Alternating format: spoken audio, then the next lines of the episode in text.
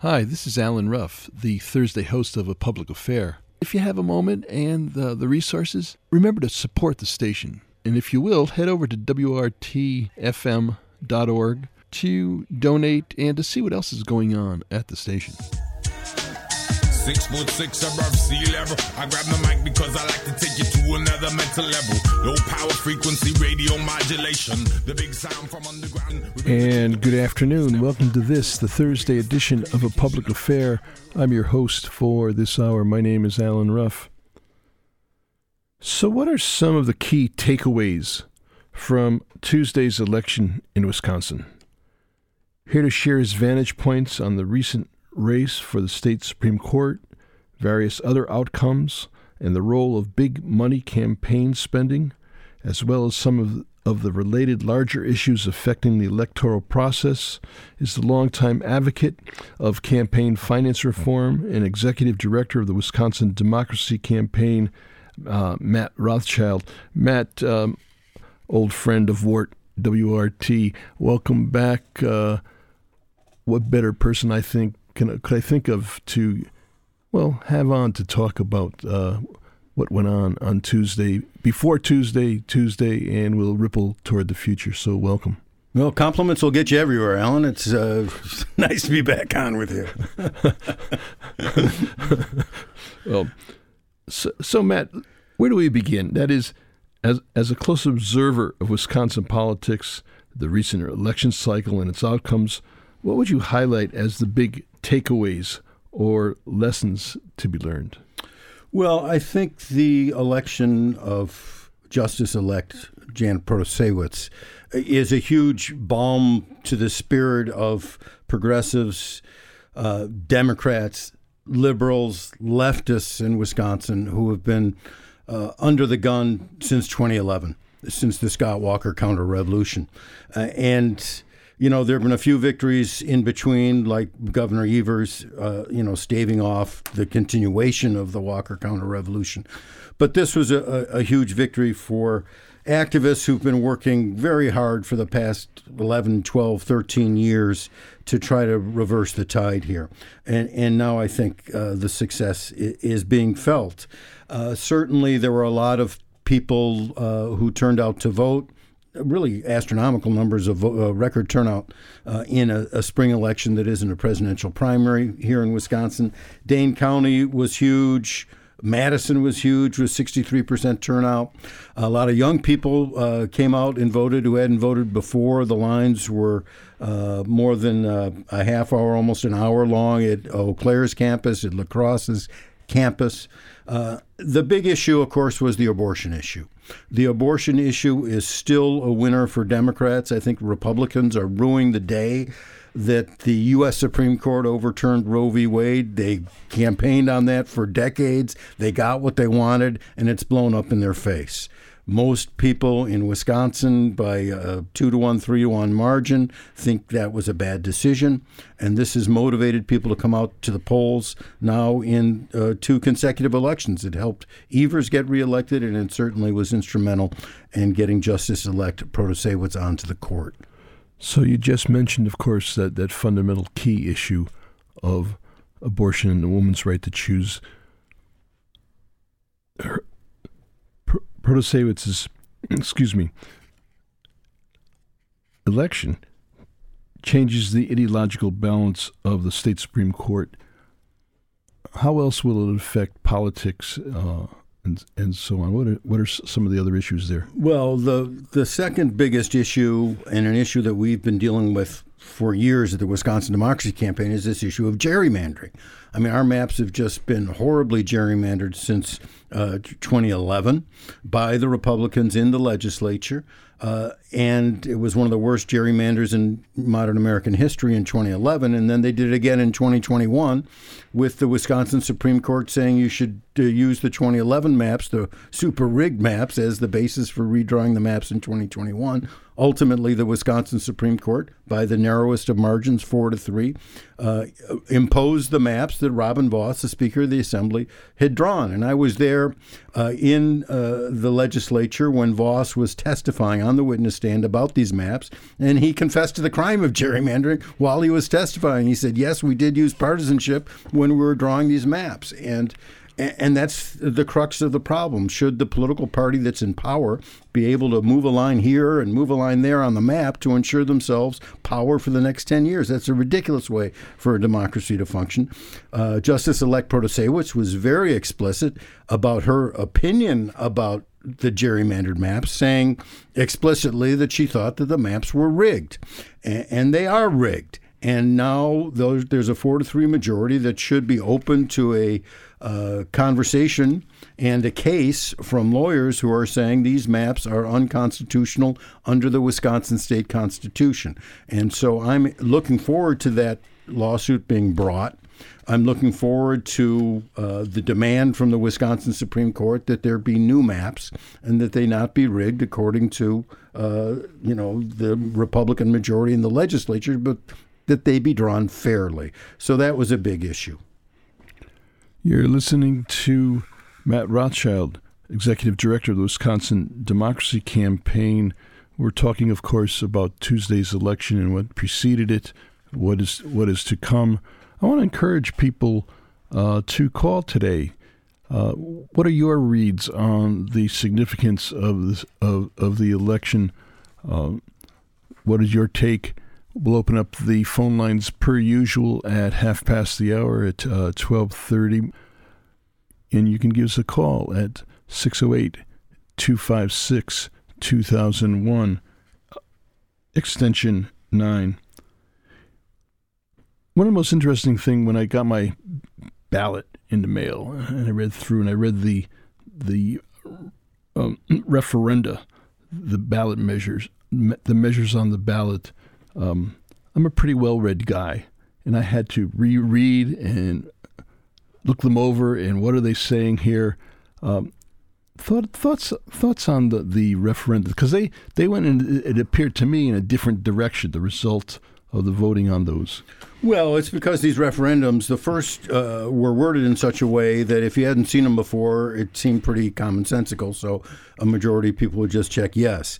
What these were were very uh, cynical efforts by Robin Vos uh, and the Republicans in the legislature to uh, try to um, gin up their base to get out and vote, number one, in elections, and number two, change the Wisconsin Constitution to make it easier for judges to, uh, you know, keep people behind bars even before they've been tried. I mean, we're supposed to have the presumption of innocence uh, in the state and in this country. Uh, and if you hold people who haven't been convicted yet, uh, and uh, you know you can ruin their lives. You know they, they can't go to work, they get fired. Uh, they can't pay rent, they lose their apartment. Uh, and this is what happens if you hold people. Now judges right now already have the ability to hold people if they're an extreme threat to the community, and so these were unnecessary, and yet they put them uh, on the on the ballot. These were the so-called cash bail referendums, uh, and uh, I figured they would pass. We tried to educate, as did other groups in Wisconsin, the, the, the citizenry about why these are nasty. But I figured they'd pass just because they were worded in a way that seemed, even though it was confusing, it seemed on balance. Well, yeah, I guess I'll vote for it. But you're right about the wording, Alan, because there's some there's a phrase in the first one that no one understands who isn't an attorney and that is uh, the, the, expression affirmative defense. Somehow, if if this uh, uh, amends the Constitution, it will deprive people of being able to use uh, an affirmative defense or something to that uh, what is an affirmative defense? I mean, so I do think that they are open to a challenge in the courts because anything that goes before the public in a plebiscite to amend the Constitution is supposed to be comprehensible to the average citizen. That was incomprehensible. So I hope uh, it'll be thrown out, and with the new Supreme Court, it might be thrown out. Again, we'll be opening up the phone lines at half past the hour. I want to encourage you to give us a call at 608 256 2001, extension 9, if you want to join in this conversation with your observations, comments, questions. Matt Rothschild, Republican State uh, Representative Dan Knodl narrowly defeated Democratic Attorney jo- Jodi ha- Habush Sinykin. That, that's a law firm right there. Uh, I knew Gordon Sinykin. He was at, you know, La Follette Sinykin was the old law firm with Gordon Sinykin on it, and Habush is the great criminal defense attorney. So that's putting two big names together in, in liberal politics for sure. So, so he um, Knodl narrowly defeated uh, uh, Jodi Hab- Habush Sinykin in a special election for a state seat in the Milwaukee suburbs. That restored a, at least the news is covering it as uh, the restoration of a Republican supermajority in the uh, uh, one, one chamber in the Senate uh, legislature. You see any significance in that? The people have I've been talking to seem to think it's no big deal. Or well, I mean, some people are freaking out because they know that constitutionally the Senate has the ability to uh, imp- uh, to convict someone after they've been impeached in the Assembly. You impeach in the Assembly just like you do in Congress. The Assembly votes by majority, uh, and it goes then to the uh, Senate for. Uh, two thirds. And now, with the supermajority of the Senate having two thirds in Republican hands, technically, if all the Republicans in the Senate and the state Senate voted the same way, you could impeach anybody.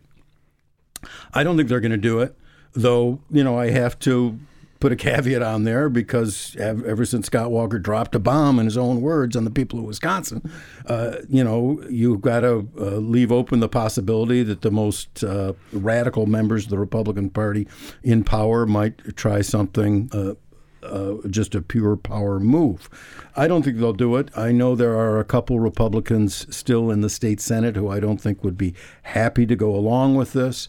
The Senate Majority Leader Devin LeMahieu has said he's not going to go for it. Knodl was the one who who said he thought that you know we should do impeachment of Janet Protasiewicz. Knodl, the guy who beat Jodi Habush Sinykin, was one of 15 Republican legislators who signed a letter to Mike Pence on January 5th of all days, the day before January 6th, telling him not to seat the Wisconsin delegation. I mean, this guy is a right wing uh, conspiracy guy. Uh, and while he has cohorts in the legislature, they don't own the Republican caucus yet. 608 256 2001, extension 9, opening up at half past the hour. Matt, uh, one of your key issues always, from your vantage point, is the role of big money in our elections. In a commentary that appeared yesterday, um, entitled Wisconsin Supreme Court Race Shows Need for Campaign Finance Reform. You wrote, you wrote that the staggering amount of record breaking money in the Supreme Court race shows the need for fundamental campaign finance reform. Talk, talk about that money, some of the figures that you discussed. Well, it is staggering. I mean, it's insane. Uh, the past record for spending in Wisconsin in a Supreme Court race was $10 million. That was in 2020. This record is this time around soaring toward the 50 million mark. When all the, the dimes are counted, we're going to be around 50 million in that neighborhood. That's five times the old record in Wisconsin. It's a national record, too, because the national record prior to this was uh, 15 million set in Illinois back in 2004. So we're going to be more than three times the national record, five times the state record. I mean, that's kind of astonishing. But other than just the, the sheer magnitude of it, and, and the outside money is dramatic too. Look at in 2003, 20 years ago, when Pat Roggensack was running to be on the Wisconsin Supreme Court. She's the justice, the right wing justice who's retiring. 20 years ago, there was only $27,000 in outside money being spent. This time around, there was $27 million being spent by these outside groups. So you have the candidates raising astronomical amounts, you have the outside groups spending astronomical amounts, you have dark money groups uh, spending a lot of money.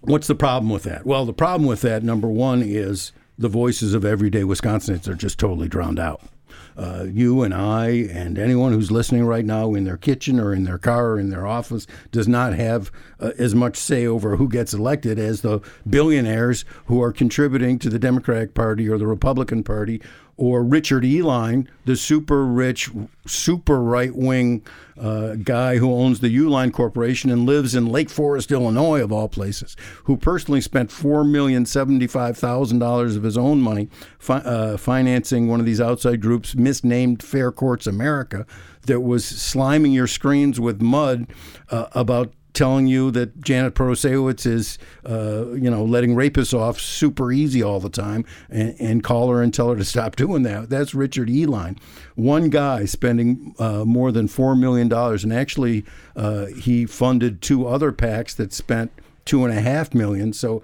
he's essentially spent more than six and a half million dollars to uh, try to influence the results of this election. And yeah, they're super rich uh, liberals who are donating to the Democratic Party of Wisconsin or to the candidates themselves. But our democracy shouldn't be a tug of war between a handful of billionaires on the left and a handful of billionaires on the right. In a real democracy, we all got an equal tug, or should have an equal tug on that rope. And you know, Alan, and I know, and every single listener to this show knows that we don't have an equal tug on the rope. And so uh, it, it's it's terrible. There's also a huge um, loophole in our campaign finance law, illogical uh, loophole the state of Wisconsin uh, has a ceiling on what an individual can give to a candidate. That ceiling is ridiculously high. It was doubled in 2015 when the Republicans in the legislature and Scott Walker drastically rewrote our campaign finance laws to let corporations and super rich people have more power than ever before. It used to be uh, the maximum you could give any candidate was $10,000. And then you couldn't spend another dime. You couldn't give a dime to the Republican Party of Wisconsin if you wanted to give Scott Walker $10,000. Uh, you were done. What they did in 2015 was double the amount that you could give to your favorite candidate for governor or for Supreme Court. It used to be 10,000, they made it 20,000. And then they tore down the ceiling on how much you could give to the political parties. And this actually turned around and bit Republicans in the backside this time around because Ben Wickler at the uh, head of the Wisconsin Democratic Party, uh, was able to uh, get big donors uh, to give six figure and seven figure donations to the Democratic Party, more so than his Republican counterpart. But follow me here. Right now, the limit on donations to candidates is $20,000. You can give $20,000 to the Democratic Party of Wisconsin, like Jay Pritzker, the governor of Illinois, did. And then you can turn around and give the Democratic Party of Wisconsin a million dollars, which is what Pritzker did. He could have given more if he wanted. And then the Democratic Party of Wisconsin can turn around and give that million dollars to Protasiewicz. So essentially, Pritzker is giving a million, $20,000 to Protasiewicz when the limit on direct donations to Protasiewicz is $20 million. So it's twenty thousand dollars. So why why have a limit of twenty thousand dollars if you can just essentially use the party as a laundromat? I mean, it's ridiculous. You know, uh, along those lines, I, I, I drew from a, a, quote here in that in that same article I referenced from uh, from well from yesterday. It says, for a while there, boiled down to how fast Ben Wickler, head of the Democratic Party of Wisconsin, could speed dial his billionaire friends around the country versus how fast Richard Uihlein, the far right billionaire from Lake Forest, Illinois, could electronically transfer funds into his misnamed Fair Courts Action, excuse me, Fair Courts America PAC. Wow, who wrote that? That's a good line. It was. I uh, you finally got a ghostwriter, I guess. hired a hired a ghostwriter after all these years. 608 256 2001, extension 9. We'll open up the lines a little early, it's 25 after. If you want to, again, uh, give give us your observations on what you thought was uh, most significant about this election, or anything else you want to raise with our guest today, Wisconsin Democracy Democracy Campaign's Matt Rothschild.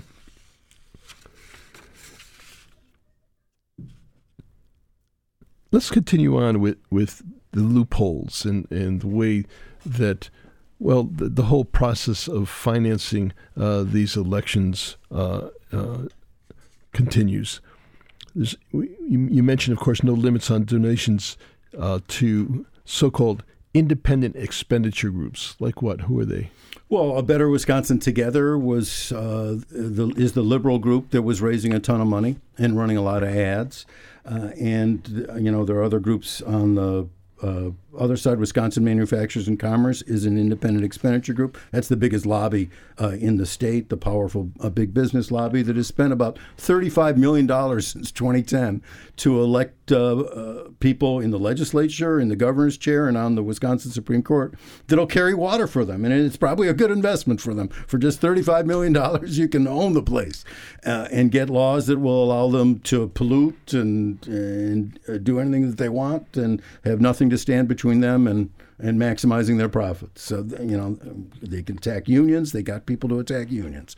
So that's what they you know they got Walker to reduce regulation. So it's you know it's for a small amount of money relatively, Wisconsin Manufacturers and Commerce has gotten a lot for their for their money. And yeah, so you know there used to be this expression now in uh, Wisconsin from rich folks who like to play in the political arena, and that expression was, uh, "I've maxed out." And sometimes it was said disingenuously because if you were known as a donor to candidates, a lot of candidates would call you up. Uh, and, but if you reached your 10,000 limit, because there was a $10,000 limit, aggregate limit on what you could spend in politics uh, up to 2015. Uh, if you had already reached that limit, of course, you got to be rich to reach that limit, but you've reached that limit and a candidate calls you up, you said, you know what, I'd really love to help you out, but I've maxed out, I can't help you out. So they like to use that expression, I've maxed out. You know what? That expression is extinct now, it's antique, uh, because there is simply no way for a super rich person to max out in Wisconsin or anywhere in this country about how much you want to spend to influence Wisconsin's politics. And I say anywhere in the country because all this money that's coming from outside of Wisconsin raises the question as to do we really have self rule here? Do we have self governance here in Wisconsin? Uh, there's only one state, and it's Hawaii, that limits the amount of money uh, that uh, can come from outside into a, a, candidate's campaign. We've got no such limits here. We've got no limits on what anyone in the country can give to the Democratic Party of Wisconsin or the Republican Party of Wisconsin. We have no limits whatsoever on what anyone can give to one of these independent expenditure groups. So, uh, you know, it, it's become a contest just between the the super super rich on both sides. You know, our our producer uh, today, Jade, tells us that we have uh, someone on the line. Mark's on the line has a question about so-called fair maps. Maps. Hello, Mark. You're on the air. Hi. I just want to know what would a fair map look like, and is it an, always going to be an issue depending on who wins the election in this climate? Is it just going to be based on who makes the maps? As you know, can we get a nonpartisan team to do it? Well, it's a good question, Mark. I mean, it shouldn't be based on, on who wins the election on the even decade years and then can draw their maps to keep them in power for another 10 years. That's goofy. Uh, actually, it's not hard to solve this problem. Iowa solved this problem about 45 years ago. It's called the Iowa model.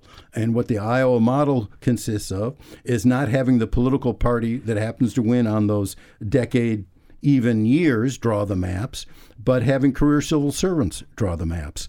And to have them draw the maps with specific criteria in the law that prohibits them from drawing the maps in a way designed to advantage one party or another, or one candidate or another, or one elected official or another. And there's plenty of ways to do it with software uh, right now that you can do it uh, in a politically blind way. Uh, and there's no reason we shouldn't do that, uh, except that uh, you know, the political party that's been in power in the legislature over the last two decades has been the Republican Party, and they've used their power, especially when they had Governor Walker, to just rubber stamp it to draw maps that tilt the playing field in their favor. Uh, Governor Evers vetoed Robin Vos's maps the first time around. But then the Wisconsin Supreme Court, in a four to three majority, imposed those maps upon us, which I thought was a problem as far as just separation of powers, but also certainly a power on uh, a, problem because it it's, gives us rigged maps again. And of course, the that whole story about the, that go round around around that re, the redistricting maps, how they were drawn by in secret in private firm and, and, and so on. No no no, anything really. Just they they did it behind closed doors. I mean, that was the amazing thing, especially in 2011. They did it not in the Capitol, not in sunlight. They did it across the street in the Glass Bank here on, on the square in the cushy law offices of Michael Best and Friedrich. They flew a political scientist in from Oklahoma, of all places, with his software to draw the maps, and then they rammed him through. And this time around, you know, they didn't do all of that, but they used partisanship again, in Robin Vos's own words, uh, to to draw the maps to give Republicans an advantage. And I think most, uh, I certainly know that most people in Wisconsin are against that, whether it's Republicans trying to rig the maps or Democrats rigging the maps. And poll after poll, 72%, 80% of Wisconsinites don't want that to happen. They want fair maps. 56 counties have voted either by resolution or referendums to send the legislature a message we want to ban gerrymandering. And there's not the power to do it in the legislature right now because Republicans still own, have the vast majority in the both chambers of the legislature. But another bill will be introduced, uh, probably by Senator Jeff Smith uh, and Deb Andraca in the Assembly side to to say we need fair maps. A couple times there have been several Republicans co-sponsoring it. Uh, and I hope there will be more Republicans co-sponsoring it. I mean, they, they should have seen the results of this last, last election. Gerrymandering was one of the top issues that drove people to the polls, along with the abortion issue. Matt, in your piece, you you talk you and here this hour, you've used the term, the expression "dark money," uh, dark money from bogus issue advocacy groups. Talk about dark money and how, how it plays a role. Uh, what is it? So you all probably saw these ads this time around. Uh, one was funded by Wisconsin Manufacturers and Commerce that does both independent expenditure ads and dark money ads. The independent expenditure ads is when they're telling you explicitly vote for or vote against. Then they have to report to the state of Wisconsin how much money they're spending. But if they're clever, they know they can run ads that uh, don't tell people explicitly who to vote for or not vote for, but they have the same impact. For instance, this Wisconsin Manufacturers and Commerce Notor- Issues Advocacy ad or issue mobilization ad, whatever their arm is. They've got more arms than an octopus. Anyway, their dark money arm uh, said uh, Judge Janet is uh, not sentencing rapists to what they deserve to be sentenced to. She's going so easy on rapists. Called uh, Janet Protasiewicz and tell her to stop being so easy on rapists. Here's her number. That is a dark money ad. It's not telling you explicitly who to vote for. It's obviously telling you not to vote for Judge Janet, but since it's not using those specific words, it can get away with not disclosing who their donors are or how much they're spending on the ad. And that's why they're so insidious. 608 256 2001, extension 9. If you have a comment, a question, an observation, want to join in the conversation, give us a call again 608 256 2001 extension 9. so let's talk about the lessons uh, that you you you draw from this these record shattering sums, the way this election uh, election turned out, uh, how how it was run, how it operated. Um, let's start, of course, with uh, Protasiewicz uh, and her Democratic allies. The, the reality that they outraised Kelly by about six million dollars um, but that they shouldn't get the, they should get the, shouldn't get the wrong idea. Well, this is my concern that Democrats are going to draw the wrong conclusion from this race. And that is that they're going to say, well, you know, look at Ben Wickler. This guy's a genius. He can raise tons of money. Campaign finance reform is no longer important to us because we can beat Republicans at their game. Uh, they did beat them at their game uh, on Tuesday, and we can uh, beat them at their game forever or for the foreseeable future. I think that's kidding themselves. Look, if there are more right wing billionaires out there than liberal uh, billionaires out there. And if it gets to be simply a race between billionaires, Democrats are going to lose.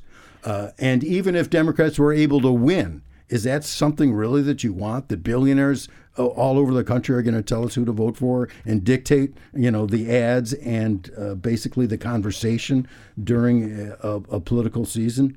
Uh, that's not how I think a democracy should function. So that that's one of the real lessons I hope Democrats learn that you know this this may be the exception, not the so, rule. So what do you say to people who, you know, well-meaning folks who would say, "Well, you got to play the game." Well, I mean, it is the game. The, the rules were set. The rules were set by the Republican Party, uh, and the rules were set by a right wing uh, Supreme U.S. Supreme Court uh, and a right wing Wisconsin Supreme Court. And some of those rules set by the U.S. Supreme Court were set back in decisions that go far back uh, into the late 19th uh, century. Uh, and then with most notoriously the Citizens United decision, but other decisions like the McCutcheon decision in 2014 that said you can't put aggregate limits on what super rich folks want to spend in politics. Another horrible ruling. So those are the rules. I don't criticize Ben Wickler for playing by the rules and maximizing his ability. I am just saying don't think that you're going to win in this money race.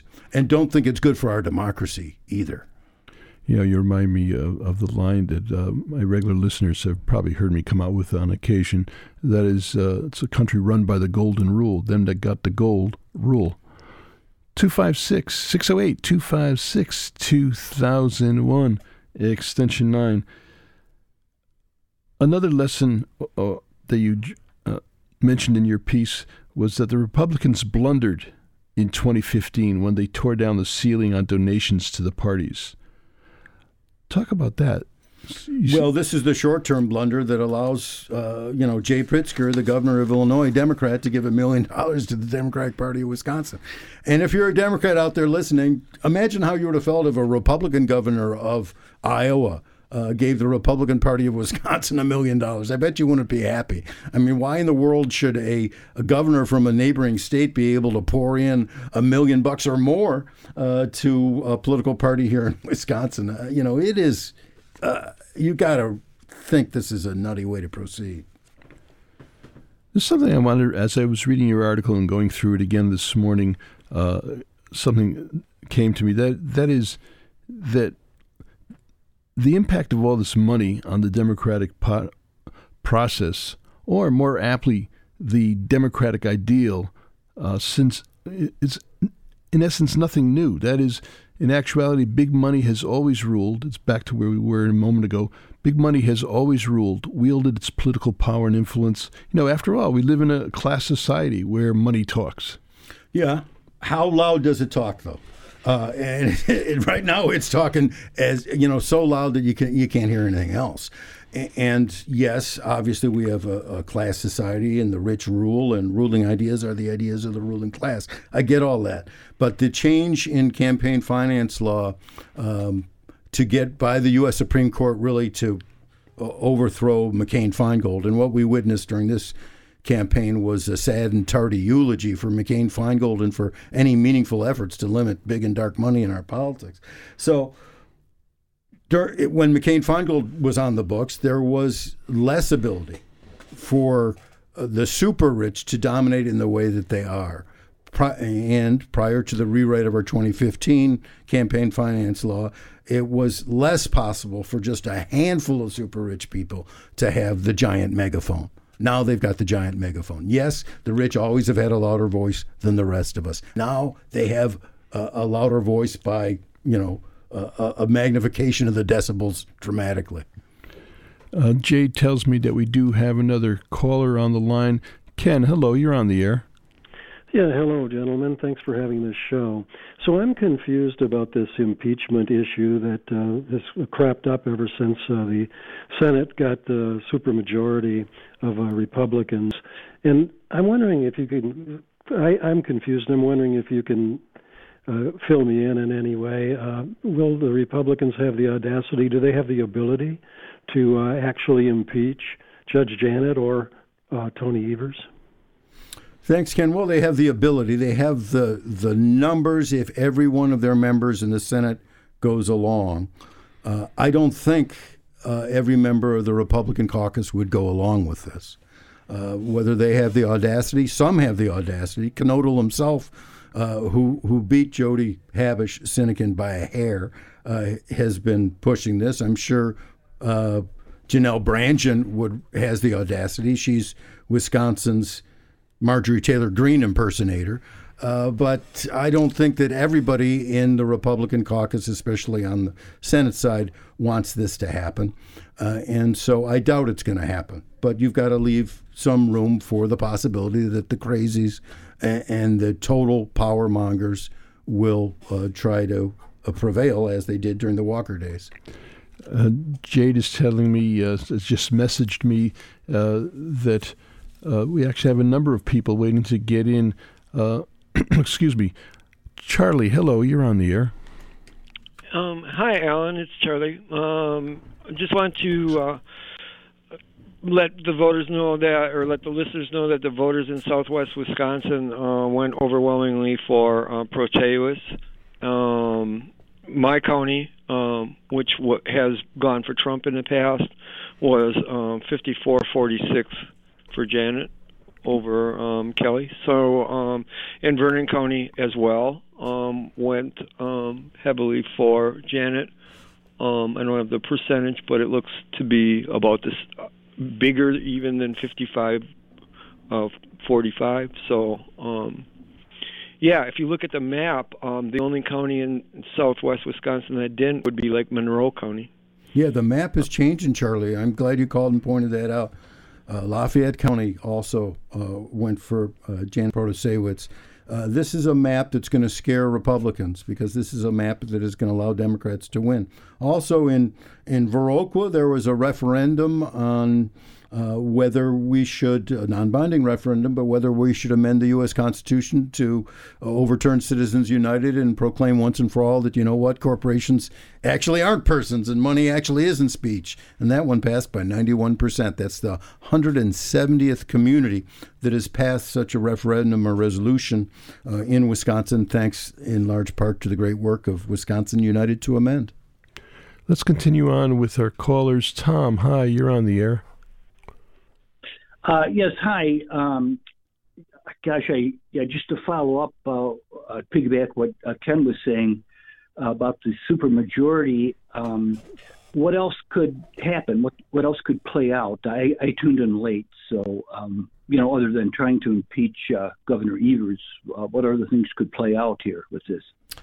Well, Tom, the other than impeachment, the uh, the other nightmare that some folks are having on the Democratic side is that what if a couple Democratic legislators in the Assembly are absent or on vacation or sick, and at the time of a vote that the uh, Assembly has a two thirds majority because there there are a couple votes short of a two thirds majority Republicans in the Assembly. But if a couple Democrats don't show up for a vote, uh, like overturning uh, an Evers veto, then by a two thirds majority in the Assembly and the Senate, uh, they can overturn Evers' veto and get any legislation passed that they want. That's why Democrats are going to have to show up in the Assembly.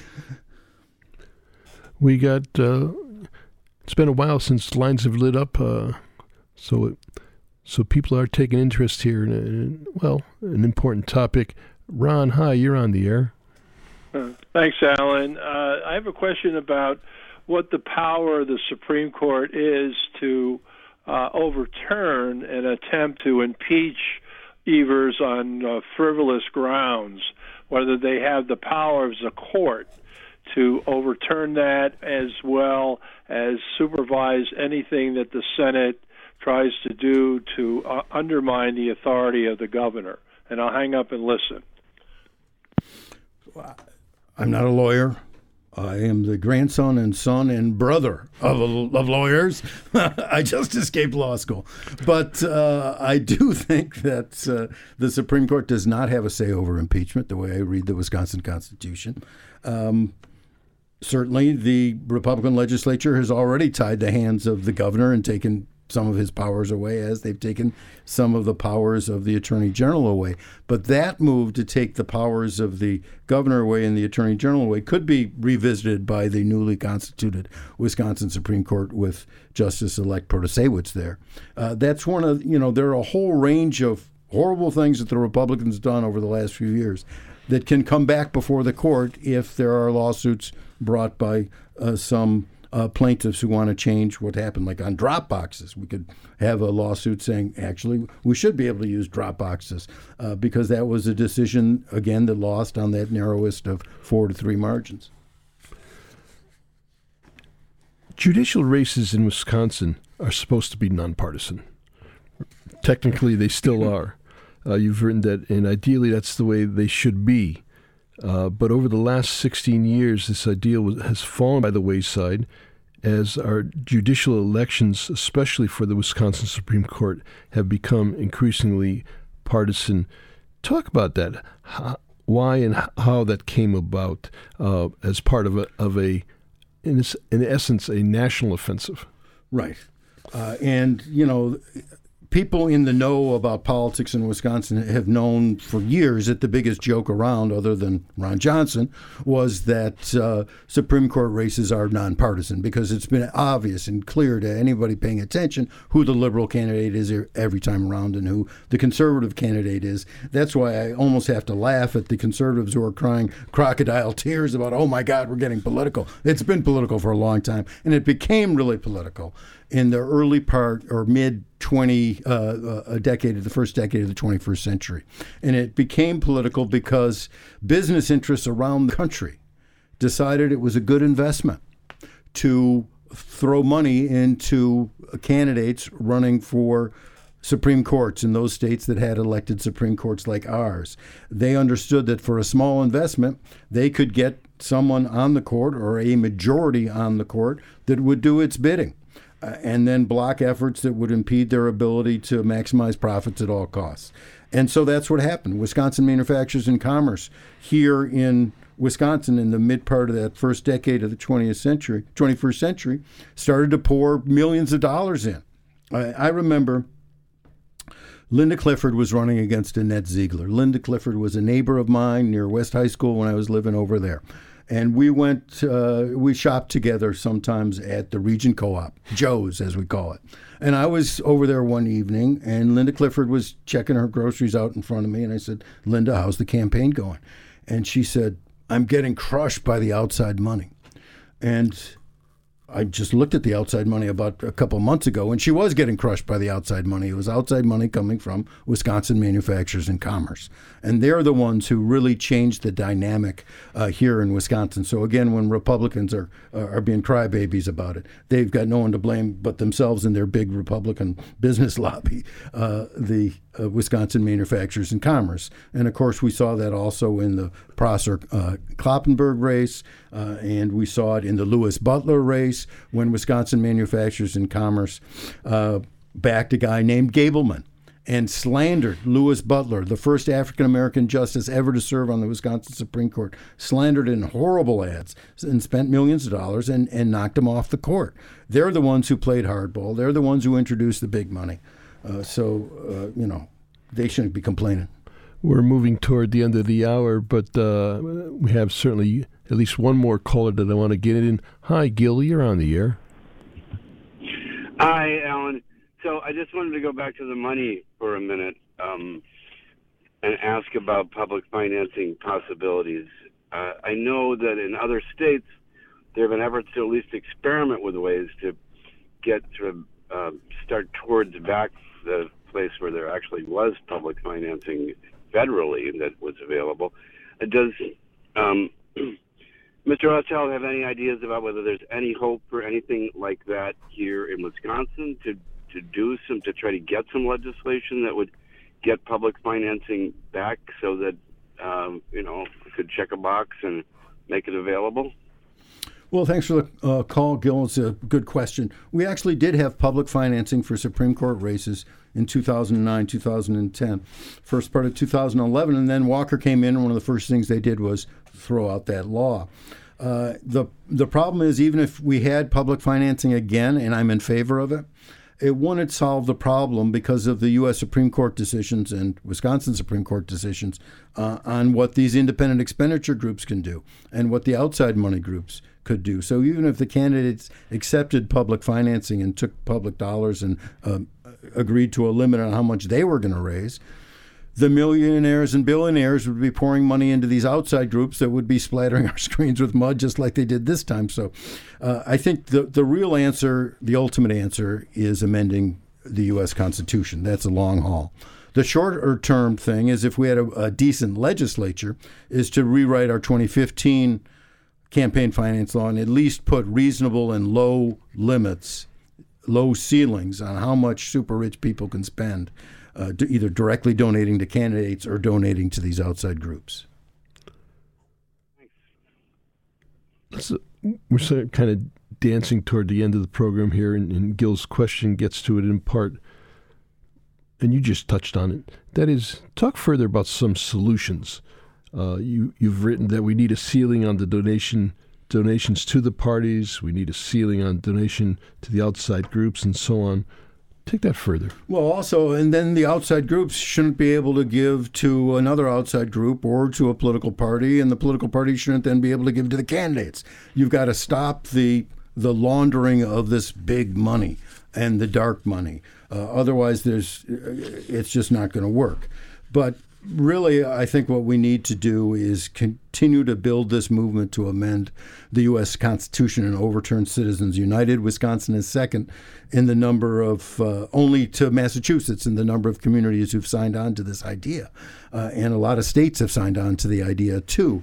Uh, and uh, otherwise, it's just, uh, or the other solution is to finally get better people on the U.S. Supreme Court who will revisit the Citizens United decision or the McCutcheon decision and look at the dissents by then Justice John Paul Stevens in both those cases, who talked about First Amendment rights of people who don't have a ton of money, First Amendment rights to listen to other viewpoints that are being drowned out. Um, you know, those are things that uh, you know we're going to have to organize for, uh, but we need to get there. Matt, we we still got a bit of time left here. What haven't we touched on? Uh, issues, concerns of yours as as you examined the results of the election? Well, some of the ads were bad on, on uh, Justice-elect Protasiewicz's side too. I don't think we should uh, disguise that. She ran an ad that was accusing uh, Dan Kelly of himself being a, a coddler of rapists. I mean, for some time you couldn't tell whose ad it was you know, because it was both this candidate is horrible uh, because the person goes easy on rapists. It was just a ridiculous mudslinging contest. And the problem with uh, Protasiewicz's ad there was Kelly at the time was a criminal defense attorney representing someone, and everybody deserves representation. I'm sorry. Even if you're an accused rapist, you deserve representation. so it was kind of an outrageous and reprehensible ad by uh, uh yeah uh, he by repre- represented uh, monsters. Yeah I mean every monster deserves representation. I'm sorry. That's our system and that's uh, judicial fairness. And, and, I also think I know she was trying to inoculate herself from the ugly anti-crime ads that she was going to be hit with and was hit with. But that is a narrative.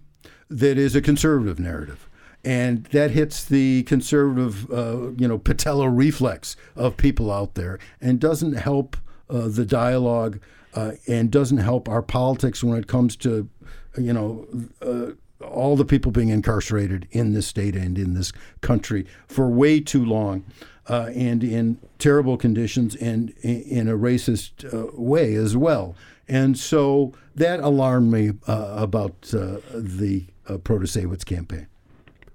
What else? What else? What, what, what are we missing here?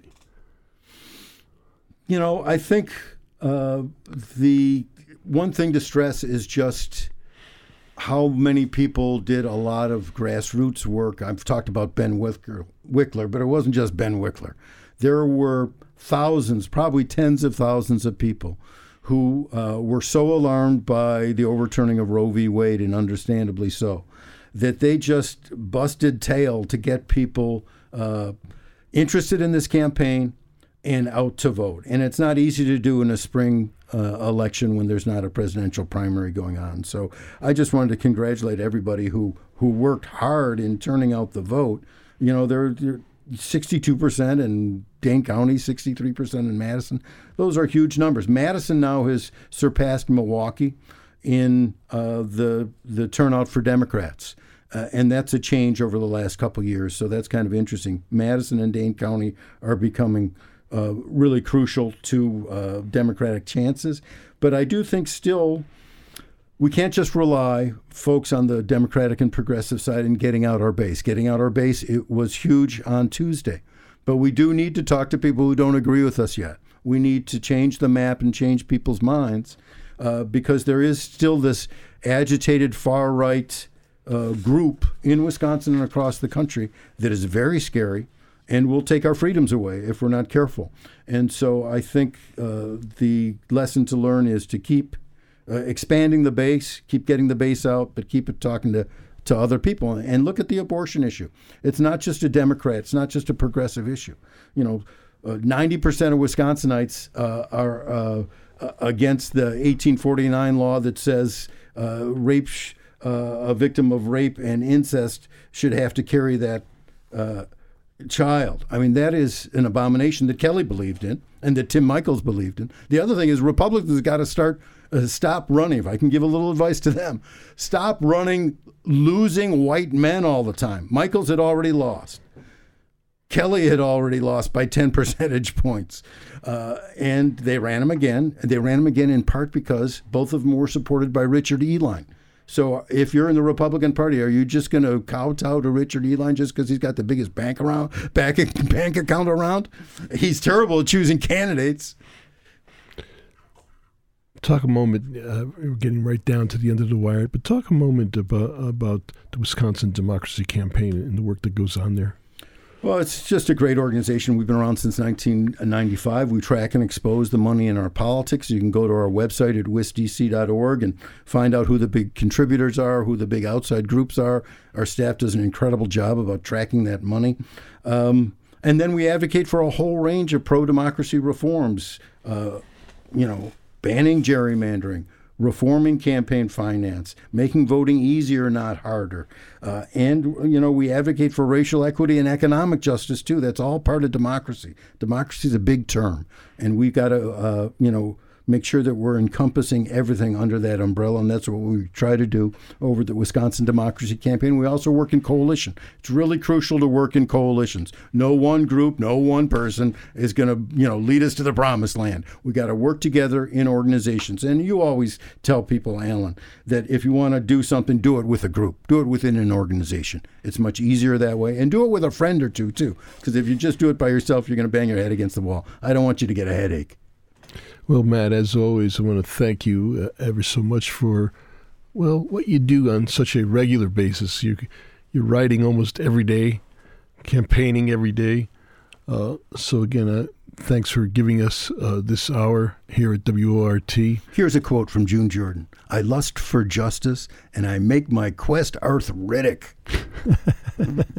That's nice.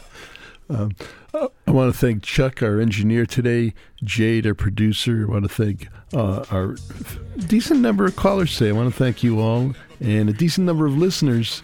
I want to thank you as well. I've been your host for this hour. My name is Allen Ruff, and I'll be speaking with you next week never pre-recorded with information that would never be reported. Disregard the mainstream media distorted.